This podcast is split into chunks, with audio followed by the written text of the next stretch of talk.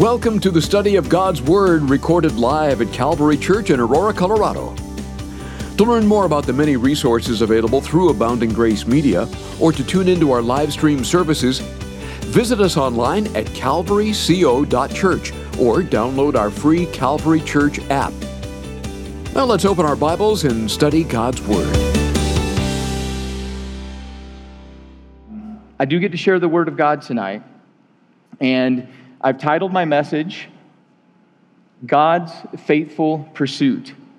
And then you'll notice up under it these words, yada, yada, yada, right? Now, I know to us English speakers, yada, yada, yada is an expression we use for meaningless talk, meaningless chatter, this boring, empty talk. But we're going to discover, discover together tonight that Yada, for the Hebrew speaker, speaks of something very deep and very profound. And so we are going to be in the Old Testament, book of Hosea, and the main text that we'll source from is going to be Hosea chapter 6, and we're going to be going through verses 1 through 7.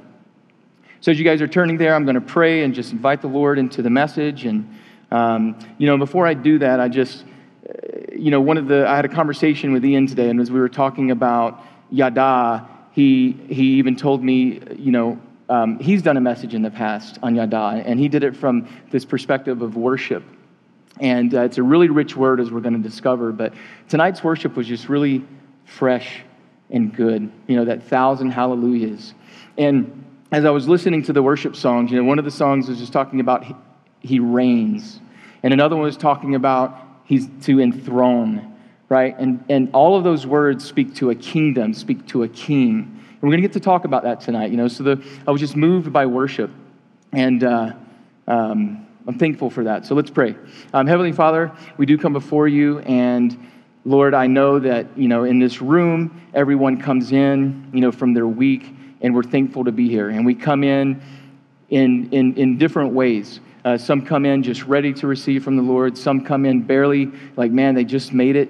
Uh, but Father, you know, you know every hair on their head. You know what's going on in their life. You love them, you know them, and you care for them. And each of us are here, Father. And out of all the places we could be on the earth, here we are. And so, Lord, we dedicate this time to you. We thank you for your word. And Lord, I just ask that you use me um, in this section of Scripture and just this, this beautiful, beautiful section of, of the Old Testament with Hosea and just his passion, Lord. May he speak tonight, Lord. May, may his words speak through, through me. In Jesus' name we pray. Amen. Um, I do want to welcome, you know, so you might be online uh, or in the radio, and I do want to welcome you guys and welcome all of you here tonight. And um, so if you're not already there, open your, you know, open your Bible to Hosea chapter 6. And Hosea is a minor prophet, and therefore it might be kind of hard to find. So if you have to use your table of contents, go for it. Um, I can tell you what page I'm on in my Bible, but you probably don't have my Bible. Um, and I'm going to be reading and teaching tonight from the New Living Translation. So listen and follow along as I read God's word. This is what it says Come, let us return to the Lord. He has torn us to pieces now he will heal us. He has injured us, now he will bandage our wounds. In just a short time, he will restore us so that we may live in his presence. Oh, that we might know the Lord. Let us press on to know him. He will respond to us as surely as the arrival of dawn or the coming of rains in early spring. O Israel and Judah, what should I do with you? asked the Lord. For your love vanishes like the morning mist and disappears like dew in the sunlight. I sent my prophets to cut you to pieces, to slaughter you with my words, with judgments as inescapable as light. I want you to show love, not offer sacrifices. I want you to know me more than I want burnt offerings. But like Adam, you broke my covenant and betrayed my trust. So if you're in the NLT, I want you to, if you write in your Bible, circle the word know that shows up two times in verse 3.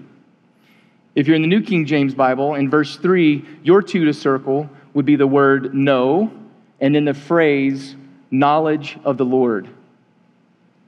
Then in verse 6 of the NLT, circle the word know, and in the NKJV, circle the phrase knowledge of God. And when we see the word know or knowledge in Hosea, it is the Hebrew word yada, or a derivative of that word. And what we find when we read the book of Isaiah is that Hosea's central complaint with the people is that they don't know God. That's his complaint. And this word to know, yada, is found all over the Old Testament. And we need to understand what it means. In most Semitic languages, it signifies sexual union as well as mental and spiritual activity. In Hebrew, yada means more than just the possession of abstract concepts. It points to this inner appropriation, right? This making it yours. It points to feeling, it points to a reception into our very souls. And it involves both an intellectual and an emotional act. You know, for me, that brought to mind what we're, you know, how we're supposed to love God. And how is that? With all of our heart, with all, all of our mind, with all of our soul, and with all of our strength. And this word yada also denotes concern, inner engagement, dedication, or attachment to a person. Yada, yada, yada? Nah, it's yada, yada, yada. This is much more than meaningless ch- chatter and it's definitely not boring. It is this type of knowing that is the essence of God's heart towards his people, towards you. And God knows his people, and he longs for them.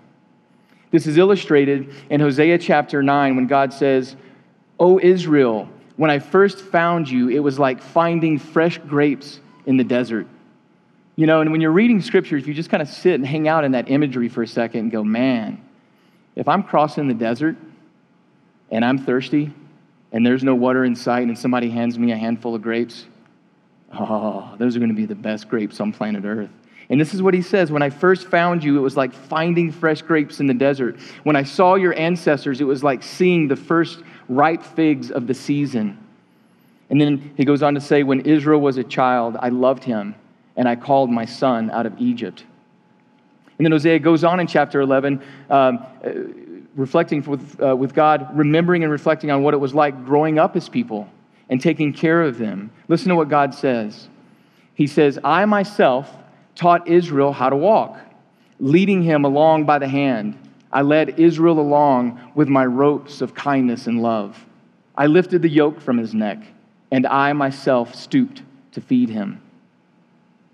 So far, so good. But he, speaking of Israel, doesn't know or even care that it was I who took care of him. And so, if you recall from what we read in chapter 6 here, verses 6 and 7, God said, I want you to show love, not offer sacrifices.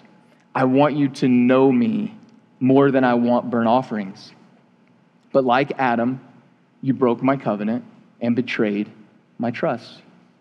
And this, this knowing, yada, this caring, this longing, it exists inside of covenant this constant solidarity that is sought after, this emotional identification with God, has to be protected and it has to be guaranteed. And guess what? That's exactly what God does with us through covenant. With God, all we get are guarantees. We get promises. And all the promises of God are what? Yes and amen. We can count on them. He is always, always, always faithful. He covenants with us. So, what is a covenant? A covenant is a pact or an agreement between two or more parties. And the thing with covenants, covenants have conditions and stipulations with consequences for breaking the stipulations. And when we look at covenants, you know, like as you're growing in the Word and as you're becoming a Bible student, and you're bumping into these covenants throughout the Bible, one of the challenges with understanding the covenants is that there's more than one particular covenant in the Bible. So we must be careful to study the particularities of each covenant, as well as to see the overall general pattern of all of the covenants. And here's the key to the kingdom that overall general pattern of all the covenants grace. You know, and every time I think of the word grace, I want to say it like a Scottish or I, I guess Scottish, Irish. I don't know. Pardon me if you're Scottish or Irish, but I just hear grace, grace. That overall, it's grace. It's, an, it's that's what it is, and boy, do we need it. And so, if you hear anything in this, hear this: covenants represent God's constant, faithful pursuit of us, of you. He wants a committed relationship, and for us to experience His love, to experience His peace and experience his freedom. And that's what I've loved about being in Hosea. You know, this was a passionate man. You know, and as we're going to see, eh, you know, as he's, as he's dispelling and pointing out the adultery of Israel, he's, he's commissioned to marry a prostitute himself. So he's living it out. He's totally connected, yada, with God in the earthly plane. He's living it out. And it's, there's an experience and God wants us to experience His love, His peace, His freedom. We saw this word covenant in verse 7 of our reading, and it said, But like Adam, you broke my covenant and betrayed my trust. This one sentence speaks of the Adamic covenant and speaks to the current covenant that the people were under, that the Israelites were under during the time of Hosea, which was the Mosaic covenant. So I want to touch on these here to give us some context in where we're going. So the Adamic covenant was established between God and Adam, and it required obedience from Adam to God's command, his one command, and we know what that is don't eat of the tree of the knowledge of good and evil. If you don't eat of it, you have eternal life. If you do eat of it, you shall surely die. And as we all know, oh, they ate. He broke it. And after Adam failed to keep the covenant, God then instituted the covenant of grace, which was the ultimate covenant of redemption found in Jesus Christ, which is the new covenant of which believers are under today. Now, I'm not God, but I try to imagine what he was thinking about when Adam broke the covenant. And I imagine it's something like this. You can have your own imagination. But I imagine, you know, like him thinking, Adam doesn't get it. He can't keep his side of the contract. So I'm going to intervene in a way that will provide him this ocean of grace to float around in until he does get it. It's kindness that brings repentance. I'm going to move through time and history, through a chosen people, through empires, showing mankind who I am and that my promises are sure and true for mankind to know me, yada, to have that inner appropriation, that feeling, that reception into the soul, for them to be dedicated to me, attached to me, to truly abide in me. And here in verse 7, we see that, like Adam, the Israelites have broken their covenant too. Theirs was the Mosaic covenant. Now, there were more covenants between the Adamic covenant and the Mosaic covenant. And for our purposes, I want us to be aware of the one that God had with Abraham, called the Abrahamic covenant. And God's covenant with Abraham was threefold the promised land, the promise of descendants, and the promise of blessing and redemption. And where are the Israelites right now in the book of Hosea? In the promised land, with mucho descendants and with mucho blessing. And redemption, that's God's calling card. God keeps his promises and he's faithful in his pursuit of us. Now for the Mosaic covenant. This is the covenant God establishes with the people of Israel at Mount Sinai after he led them out of Egyptian slavery. And with it, God supplies the law that is meant to govern and shape the people of the land uh, of Israel, the promised land. And it was at Mount Sinai that God spoke with Moses and the Jewish people excuse me, spoke with Moses and the Jewish people, renewing the covenant that he had made with Abraham. And at the same time, God gave the Jews the Ten Commandments. Now, the Ten Commandments were um, this set of rules by which they should, li- should live, and it was these Ten Commandments that set forth the principles for some 600 other laws on which they were based. So, this is the Mosaic covenant. Or sometimes you'll hear it uh, called the law of Moses. And did the people uphold their side of the covenant? No. They had instituted a sacrificial system. And in the institution of this sacrificial system, you know what Hosea is speaking into is he's speaking into leaders, into priests that have gone off course. And inside of this sacrificial system, you know, what was meant, this outer work, right? This outer work that they were constantly doing was really always about an inner work. But they didn't get it. And it was always about that inner work, you know. And so as I was just reflecting on, you know, it's, it's hard for us sometimes to imagine, you know, this sacrificial system. And I imagine being one of the priests. You know, and if you're one of the priests, and someone is bringing an atoning sacrifice, and your job is to sacrifice this lamb, the first lamb that you sacrifice is going to be a big deal. You know, and it's kind of stark, but like if you imagine slicing a throat and blood coming out of the lamb's neck, whoa. And then time goes on, right? And at Passover, just the thousands and thousands of sacrifices that the people would bring, all of a sudden, I can see where the priest is just looking at this as a job duty, kind of almost considering himself a butcher of sorts. And it's just like, no, no, no, no, no, no. Why is the sacrificial system set in place in the first place? To atone for your sins so that you can be in the presence of a holy and righteous God. And that outward work was always meant to point to the inner work, to stay in this posture of yada with God.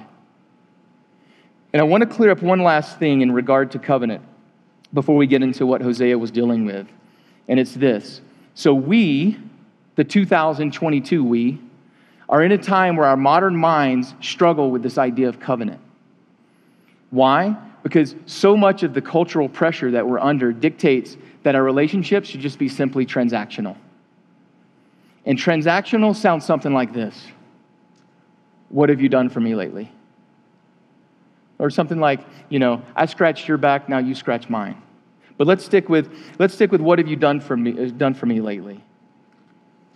Well, it doesn't play inside of a covenant relationship. A covenant relationship is not focused on whether or not the other person delivers the goods. So, right now, we can all completely trash the saying, What have you done for me lately? We can just trash it. Ready? Hold your hands up and take out your imaginary piece of paper. Yep, yep, I'm talking to you. Take out your imaginary pencil and write on there, What have you done for me lately? Now crumple it up in this little ball and throw it in the trash. It's gone. A covenant relationship is one based on a solemn vow to hold up your own end of the agreement, of the agreement, regardless of whether the other person does or not. This is the most beautiful, the most beautiful of all relationships. Why? Because it means that you can truly be known.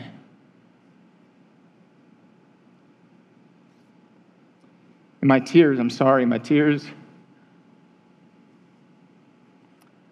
I have teenage boys. And it's just a different culture, you know? And I want them to be known inside of marriage, inside of that covenant relationship. I want them to know where it is, you know, what it is, and to experience that. So that, they, so that you can truly be known, yada, known in all of your glory, but guess what? Also known in all of your depravity, in all of your shame, all of your failures, and all of your insecurities. You get the good stuff and the bad stuff. And not only known, but in all of that, you're still loved. This is the meaning of unconditional love, truly known and dearly loved. It's God's intention that we have this type of relationship with Him. And the closest earthly picture that we can get of this is marriage. So when man and a woman covenant together, not based on what the other person does, but rather through for better or for worse, for richer or for poorer, in sickness and in health, no matter what the marriage holds. Is that what the culture is telling you? Give it a shot, try it out. If it doesn't work, go get another one. That's not the game here, guys. So these statements, for better, for worse, for richer, for poorer, in sickness and in health, they don't make any sense in a transactional relationship. These statements are meant for a covenant relationship, that place where you truly know each other and deeply love one another unconditionally. And the reason that God has designed marriage to work this way is because it displays to the world the way God loves his people. This is the very heart of our faith, guys. This is the very heart of Christianity. We don't believe that God loves us because we have done good. That would be a transactional relationship. Go for it. Strive your tail off doing works for God and see where that gets you. It's not a transactional relationship. Rather, at the heart of Christianity is the covenant love of God. Yet the sad truth is that all of us, according to the Bible, are more like a faithless bride than a faithful one. But praise God, because He's the bridegroom and He's faithful. He's faithful and He forever pursues us. He looks to truly know us, yada, inside of a covenant relationship. And the book of Hosea captures this picture of marriage and covenant profoundly. And I would encourage you guys, I would, you know, I would hope that all of you, I mean, we're just going to touch on, uh, you know, this, this section of scripture, but Hosea is rich, rich. Read it. It's 14 chapters. Go for it, soak it in, throw on your Bible app, go home, listen to it. You know, you can, you can play it on your way home, listen to it and what, uh, what's going on. Um, so it's, he, uh, Hosea captures this picture of marriage and covenant. And as Hosea is commanded by God, and this blows me away, God tells him to go and marry a prostitute so that some of her children will be conceived in prostitution. And he's doing it, and the Bible tells us explicitly, he's doing it as an illustration of how Israel has acted like a prostitute by turning against the Lord, by committing harlotry through politics and through the worship of other gods. Hosea's personal fate becomes a mirror of what God was dealing with. Hosea's sorrow echoes God's sorrow. And reading through this Old Testament book, it can be a bit like an emotional roller coaster ride, as it should be. And I know that in here, I'm sure there are some of you that have dealt with an adulterous relationship. You know the consequences. You know what it is to have your trust betrayed. You've felt that. You know what that's like. And then you know what it's like to try to restore that. And you know that there are some key ingredients. Whoever was did the act has to be repentant, and then the victim has to be forgiving. And God is asking Israel for repentance. And we know that he's eternally willing to forgive. So Hosea would experience the whole drama between God and Israel in his own marriage with Gomer. And for sure, this level of knowing Yada, what God was dealing with, allowed Hosea to bring the passion to bring the words from highs and lows, giving the words of judgment in one section, because when you're reading Hosea, you go from like judgment hardcore, like, whoa, what's happening here, to then all of a sudden words of hope and restoration right in the next. Declaring, as we saw in verse 4 of our text in chapter 6, what did God say? Oh, Israel and Judah, what should I do with you? says the Lord. What should I do with you? Ah, because of adultery, Hosea's wife Gomer would be cast out.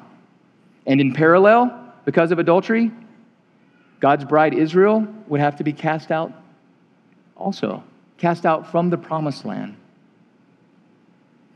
And you guys got to know, this is unique in this time of history.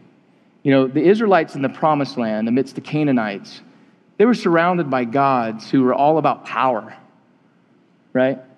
And if I were from another land, say the Assyrians, which we're going to talk about, and I had the god Ashur, Ashur, like, Everything about Ashur was based on our country, and if our country was winning the war, and if our empire was growing. How in the world would how in the world how in the world would we ever get words like this from one of their gods? We wouldn't. There's no way. There's no way we would get words like that. Why? Because it's it's it's about their power, and there's no way that they're going to to give words about their God throwing them under the bus.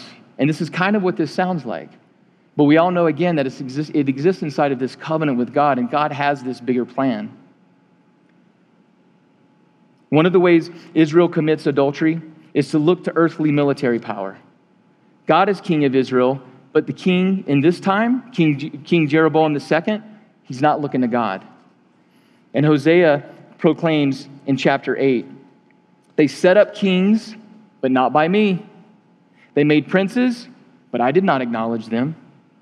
From their silver and gold, they made idols for themselves that they may, that they may be cut off. And guess what? They were cut off. Ultimately, they get exiled out of the land. And God does have to judge. He has to judge why? Because He's righteous. You know, and in children's ministry, I've been in children's ministry since 2011, and you know, there's always this topic of judgment and mercy and grace, and just really kind of shaking it out and just coming to, you know, like the verse in the Bible that talks about vengeance is mine, saith the Lord.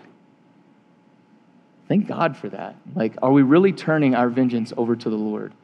Because we get wacky when it comes to justice.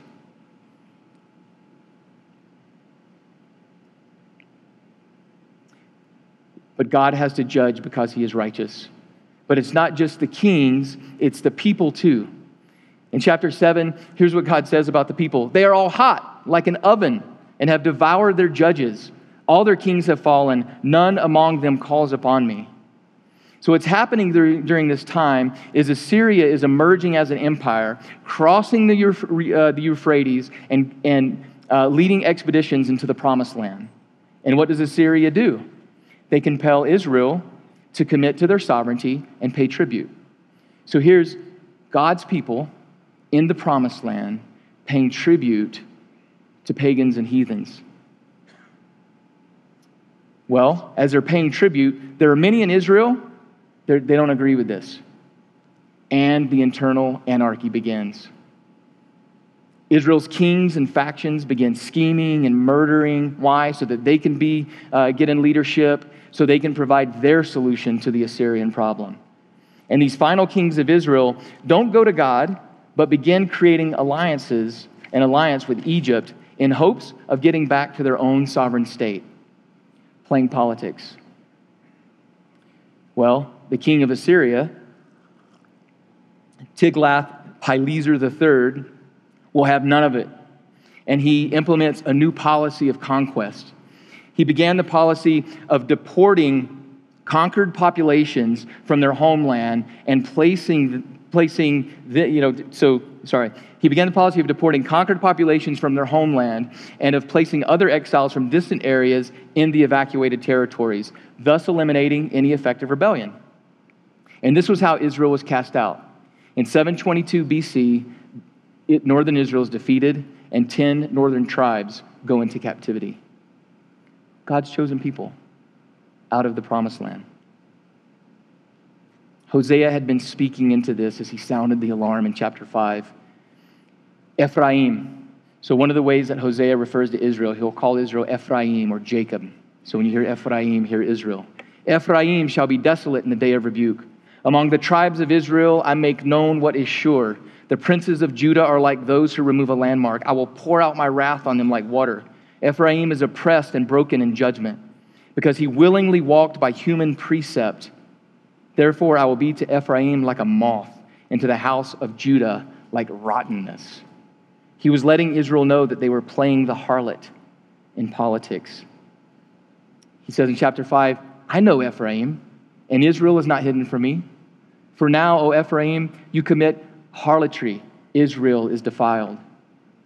Hosea knew that there was no legitimate king in Israel, as kingship was to be der- derived from divine election. These kings were emerging from violence and rebellion. Why?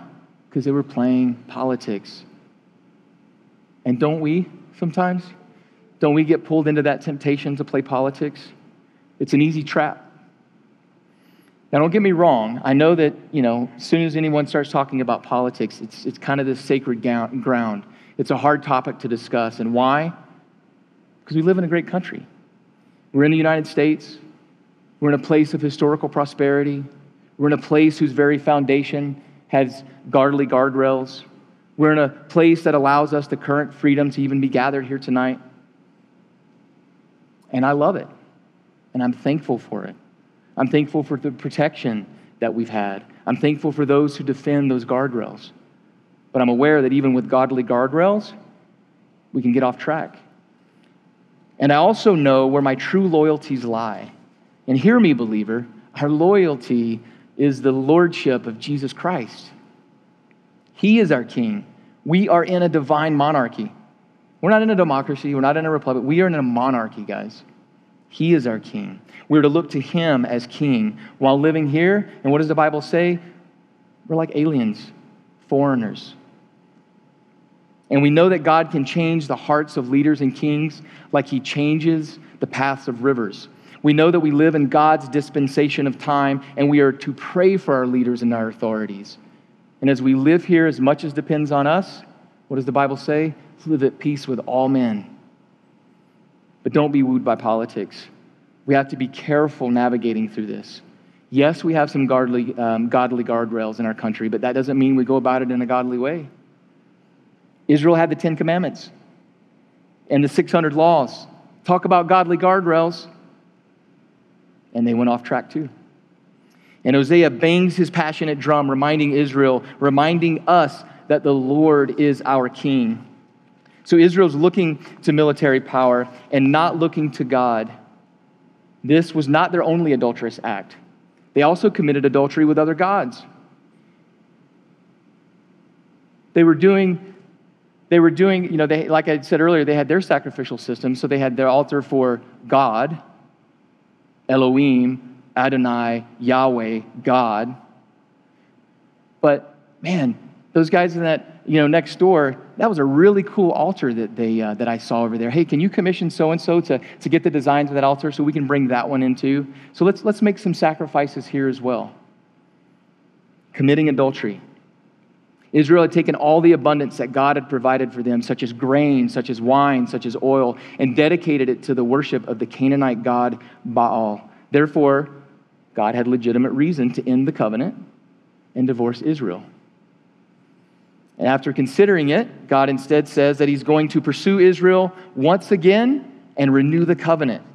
And this is what he says in chapter 2 I will make you my wife forever, showing you righteousness and justice, unfailing love and compassion. I will be faithful to you and make you mine, and you will finally know, Yada, me as the Lord. And like God taking back Israel, Hosea is told to go and love his wife again, even though she commits adultery. That was another hard one in that time, time period. I mean, this was a legal issue. If you were married and your wife committed adultery, you not only did you cast her out, you could never be with her again.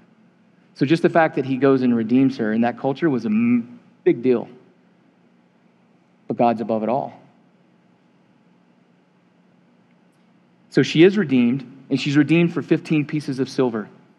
So Hosea here is the messenger for God, and his primary motive is not to announce doom, but to get the Israelites to return to God in reconciliation. You can turn with me. I'm going to read chapter 14 of Hosea. I want you to hear this. And I want you to listen to this in the context of everything that we've just gone through. And the last thing that I said Hosea is the messenger for God, and his primary motive is not to announce doom, but to get the Israelites to return to God in reconciliation. Return, O Israel, to the Lord your God, for your sins have brought you down. Bring your confessions and return to the Lord. Say to him, Forgive all our sins and graciously receive us, so that we may offer you our praises. Assyria cannot save us. Yes, they're getting it. Nor can our war horses. Never again will we say to the idols we have made, You are our gods. No, in you alone do the orphans find mercy. The Lord says, Then I will heal you of your faithlessness. My love will know no bounds, for my anger will be gone forever. I will be to Israel like a refreshing dew from heaven. Israel will blossom like the lily. It will send roots deep into the soil like the cedars in Lebanon. Its branches will spread out like beautiful olive trees, as fragrant as the cedars of Lebanon. My people will again live under my shade. They will flourish like grain and blossom like grapevines. They will be as fragrant as the wines of Lebanon. O Israel, stay away from idols. I am the one who answers your prayers and cares for you. I am like a tree that is always green. All your fruit comes from me. And then this final verse 9 Let those who are wise understand these things. Let those with discernment listen carefully. The paths of the Lord are true and right, and righteous people live by walking in them. But in those paths, sinners stumble and fall. And I love that last verse. It's like in all of Hosea, it's just like this, this separate little verse. It's just like, whoop, hey, I'm going to make sure that this speaks to every generation. And whoever reads this in the future, let those who are wise understand these things. Let those with discernment listen carefully. He wants us to understand and know his faithful pursuit. He wants you to know him. And in closing, we've talked about covenants and we've alluded to the new covenant back when we talked about the Adamic covenant.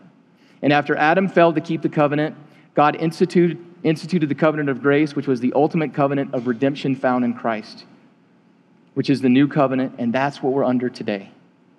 Today, we're on this side of the cross. God has come in the flesh, He lived, He died, He resurrected, and then that same power of resurrection is available to each, each one of us inside of the new covenant in Jesus. He gives us the Holy Spirit, the same Spirit that was in Genesis, floating over the void. Floating over the void, right? Bringing order, bringing order in creation. And that's what he wants to do in your life, is he wants to bring order and he wants to bring his creative power. And when Jesus came, guess what? You know what he was born under? All 600 plus of those laws. He was born under Mosaic law. And what did he say? I didn't come to destroy them, I came to fulfill them, every jot and tittle. And he did. He lived them out perfectly to the point, to the yada that we talked about, that deep internal connection and abiding. So, this covenant, which brings us to God, is defined as responding to the uh, responding internally from the heart by faith in, reliance on the promises of God, resulting in an obedience that issues naturally through the indwelling of the Holy Spirit. And when you walk with Jesus and you invite him into your life, now it's not like the Ten Commandments written on stone. He writes the laws on your heart. It becomes an inside out proposition, which is what he was always after from the very beginning. And that's what he's after today.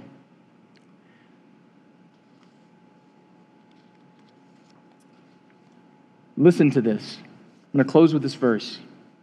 It's from John chapter 20. And I love this. I'm going to get through it without crying. Mary was standing outside the tomb crying, and as she wept, she stooped and looked in. She saw two white robed angels, one sitting at the head and the other at the foot of the place where the body of Jesus had been lying. Dear woman, why are you crying? The angels asked her. Because they have taken away my Lord, she replied, and I don't know where they have put him. She turned to leave and saw someone standing there. It was Jesus, but she didn't recognize him. Dear woman, why are you crying? Jesus asked her. Who are you looking for? Mary thought that he was the gardener. Sir, she said, if you have taken him away, tell me where you have put him, and I will go and get him. Mary, Jesus said. She turned to him and cried out, Rabboni, which is Hebrew for teacher. And then she's clinging to him, and Jesus says, Whoa, whoa, whoa, don't cling to me, for I haven't yet ascended to the Father. But go, find my brothers, tell them, I'm ascending to my Father and your Father, to my God and your God. Mary Magdalene found the disciples and told them, I have seen the Lord. Then she gave them his message. And I love that. She wasn't recognizing him, right? She wasn't recognizing him. And what did Jesus say? Mary. And Jesus says that to you. Whatever your name is, fill in the blank. Cal, right? Bree, Lisa. He wants to know you. He wants that deep yada. He wants that attachment. And he's worthy of it. And so, as Worship is coming back up. You know, I want to say this. I want to say that in this knowing, one of my favorite verses, and if, if, if my time in Hosea and this exploration of Yada was only to get even more of a richness of a verse that I've always loved. It's this when we're finally complete and with Jesus in heaven, we will know as we are known. That's what it says in Corinthians. And I've always loved that because our earthly relationships, we just, it's kind of hard sometimes. It's hard sometimes to, to communicate and, you know, to not offend and all of that when we know that we want the right things, but it just, sometimes it's hard to work out. But with Christ, we're going to know as we are known. And if you don't know Jesus, and you're here tonight or you're on the radio, know him.